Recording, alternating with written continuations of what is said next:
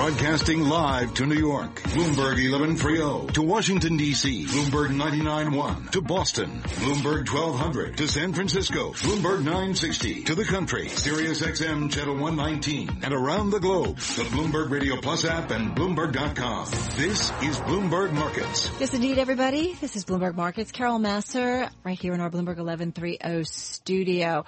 Uh, just looking at some of the headlines crossing the Bloomberg terminal, the second round, if you will, of the Fed stress takes, uh, Fed, Fed stress test on uh, the largest banks. For the first time in seven years, all the largest U.S. banks made it past the qualitative stress test hurdle, so now able to distribute dividends, do share buybacks for the year to come. We're going to talk about that in just a moment, right here on Bloomberg Radio. Let's get a check uh, on your top business headlines, some of that news after the closing bell. Someone who uh, will not be tongue-tied, because I'm doing it all right now, is Doug Krisner. Help yourself you know, talk about stress test, right? There is one caveat here, Carol, because you're right all the largest banks here in the States can redistribute dividends and do some stock buybacks. They have passed the capital test. Uh, this is the part two of the uh, Fed stress test. Capital One, though, uh, conditionally passes and they must resubmit their plan. We'll have details on that coming up for you. You know, there was a lot of optimism going into these results. The financials were up in a big way today with the S&P Financials Index ahead one and a half percent. Uh, it helped the S&P 500 higher by nine tenths of one percent. Dow Industrial Average meantime uh, better by seven tenths of 1% on the day. We had a recovery in many of the computer related names, pushing the NASDAQ composite back above its 50 day moving average. Yesterday we broke below that level when a number of Fed officials questioned uh, market valuations. NASDAQ comp on the day higher by 1.4%. We had a bit of a backup in long term interest rates. A couple of things happened on this front. BOE Governor Mark Carney saying the Bank of England may need to begin raising interest rates soon and then kind of some cross currents where the ECB was concerned. You'll remember yesterday President Mario Draghi was talking about deflationary forces possibly replacing or being replaced by reflationary ones. Well, today the ECB kind of revised that script a bit and told us what he meant to say was uh, that we're seeing a balance. They were kind of recognizing one hand the strength of the eurozone economy, and on the other hand, warning that you know monetary stimulus in the eurozone is still necessary. Crude oil in New York uh, trading 44.79. We are up in the electronic session by about 1.3 percent, big drop in uh, stockpiles for the last reporting period, and the U.S. 10-year Treasury last quoted here in New York at a yield of 2.22 percent. Carol, back to you. All right, Doug Krisner, thank you so much. You are listening to Bloomberg Markets right here on Bloomberg Radio.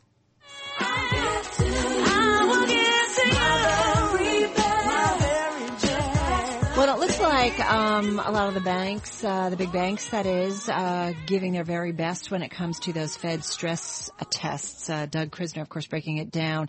Uh, let's talk a bit more about uh, what we got from the banks. Arnold Kakuda is our banking and credit analyst here at Bloomberg Intelligence, our in-house group of uh, analysts, BI, that group is known as, um, in our Bloomberg 1130 studio. So it looks like everybody all of the largest U.S. banks did well. Capital One, though, there are some conditions. Why don't you walk us through it, Arnold? Yes, absolutely. So, yeah, so um, one of the things we were looking out for is, um, you know, the big banks, maybe um, Wells Fargo might get a conditional pass or, or, maybe some sort of qualitative issue, but looks like they passed cleanly. And, and the, now the onus um, shifts to Capital One.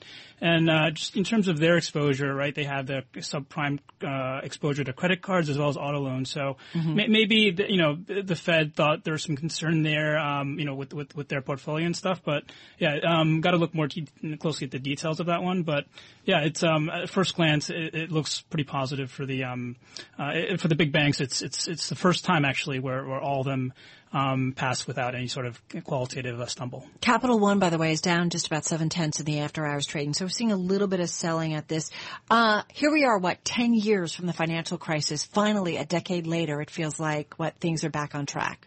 Yeah, absolutely. Well, you know, yeah, we are we are ten years later. So, you know, is, is this the time? Well, I guess we still have, you know, Capital One ha- had the stumble, right? So right. You, you, can't say everybody, you know, passed cleanly. But yeah, given the fact that we are almost a decade after the financial crisis, um, you know, and, and compared to last year, right, the, the, the what the Fed is signaling in terms of the economy, we're in a, we're in a healthier state, right? So uh, this year, um, you know, we, the Fed has over the past year increased interest rates uh, by three times, mm-hmm. right? So they think the economy's a little bit healthier, unemployment's down. So you know, why not the banks, right? And, and I think you know this is one of the signals in terms of you know how how they viewed um, you know the capital returns uh, uh plans of, of, these banks. Um, it seems like um, you know they're on board with everything. Well, I think about the outlook for financials, which were the best performing group uh, in today's trading session, and we've seen them bounce around.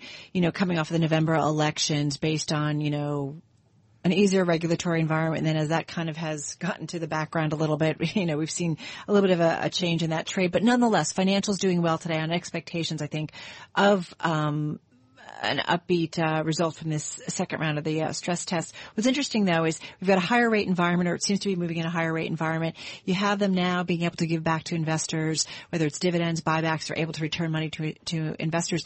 Um, this is a really good backdrop for investing in financials? Well, uh, for for equity investors, yeah, it's a positive sign. For equity of, investors, yes. um, you know, it's it's um, the Fed, you know, post crisis increased capital requirements for the banks, um, and yeah, the, the banks are you know, in terms of our analysis, the biggest banks are at least 150 basis points above their minimum 2019 requirements, right? So they, they do have excess capital from that measure.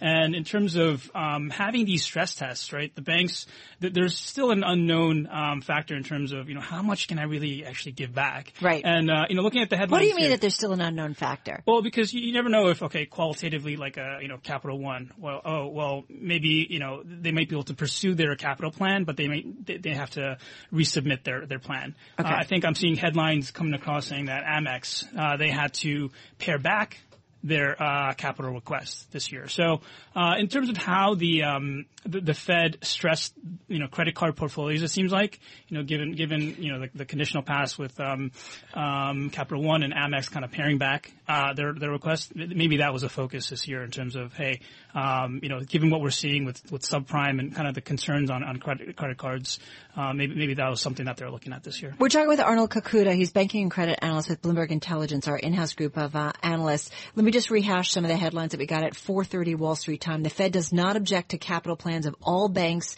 in the stress test. Capital One, though, conditionally passes the stress test. It must resubmit. Morgan Stanley already out saying it's going to buy back up to $5 billion worth of shares, boosting its dividend to 25 cents a share. American Express to buy back up to $4.4 billion worth of shares, boosting its quarterly dividend. So already we're starting to hear from the bank. So they were all ready to go yes, following the, the, result of this. Yeah, this is, it's going to be fireworks now. It's just, we're going to be bombarded with headlines and now, now it's just a matter of, you know, what, what the banks, they're going to give us the details in terms of, um, you know, maybe we're going to see, uh, increases in, uh, dividends as well as, you know, how big is the buyback going to be? And um, you know, based on the pre- preliminary results um, last week, um, yeah, we're seeing the Citi headlines come up right now, uh, up to like 15.6 billion. But you know, that, that was a number that I think a lot of people were looking at in terms of Citi. Um, they were looking to return anywhere from like 15 to 18 billion. Uh, but that's, I think, including um, dividends and stuff. So just on the buyback amount of 15 and a half billion. That I is think, huge. Yes. And, and so that, that would amount to more than 100% of, um, yep. you know, uh, 100% payout ratio. So. Arnold Kakuda, thank you so much from Bloomberg Intelligence. It is time for a check on your latest world and national news headlines. Nancy Lyons in our Bloomberg 99.1 newsroom in Washington. Hi, Nancy. Hey, Carol. The U.S. is pushing increased security on the electronics of U.S.-bound passengers at overseas airports in place of a blanket ban on passengers carrying their laptops into the aircraft cabin. Homeland Security Secretary John Kelly says we cannot stand on the sidelines. With this announcement, we send a clear message that inaction is not an option. Those who choose not to cooperate or are slow to adapt, adopt these measures could be subject to other restrictions, including a ban on electronic devices on aircraft or even a suspension of their flights into the United States. The move is a reaction to intelligence indicating that terrorists were working to hide explosives in electronic devices and follows months of discussions over extending a ban on laptops. Some of the enhanced measures include more bomb sniffing dogs and improved security screening of airport and airline employees. Cyber experts continue to assess the impact of new ransomware attacks that have hit Europe and beyond since yesterday. U.S. pharmaceutical giant Merck was among the companies reporting problems. Wavestone cybersecurity expert Jerome Billois says the Petya virus is using an exploit developed by U.S. intelligence. This attack is using uh, uh, attack tools that were developed by the NSA at the beginning, but these tools have been put online and they are currently being reused by many different cyber criminals. So we don't know exactly who is behind the attack, but at the beginning they are using uh, intelligence-related tools. The damage has been most prevalent in Ukraine. Global News 24 hours a day.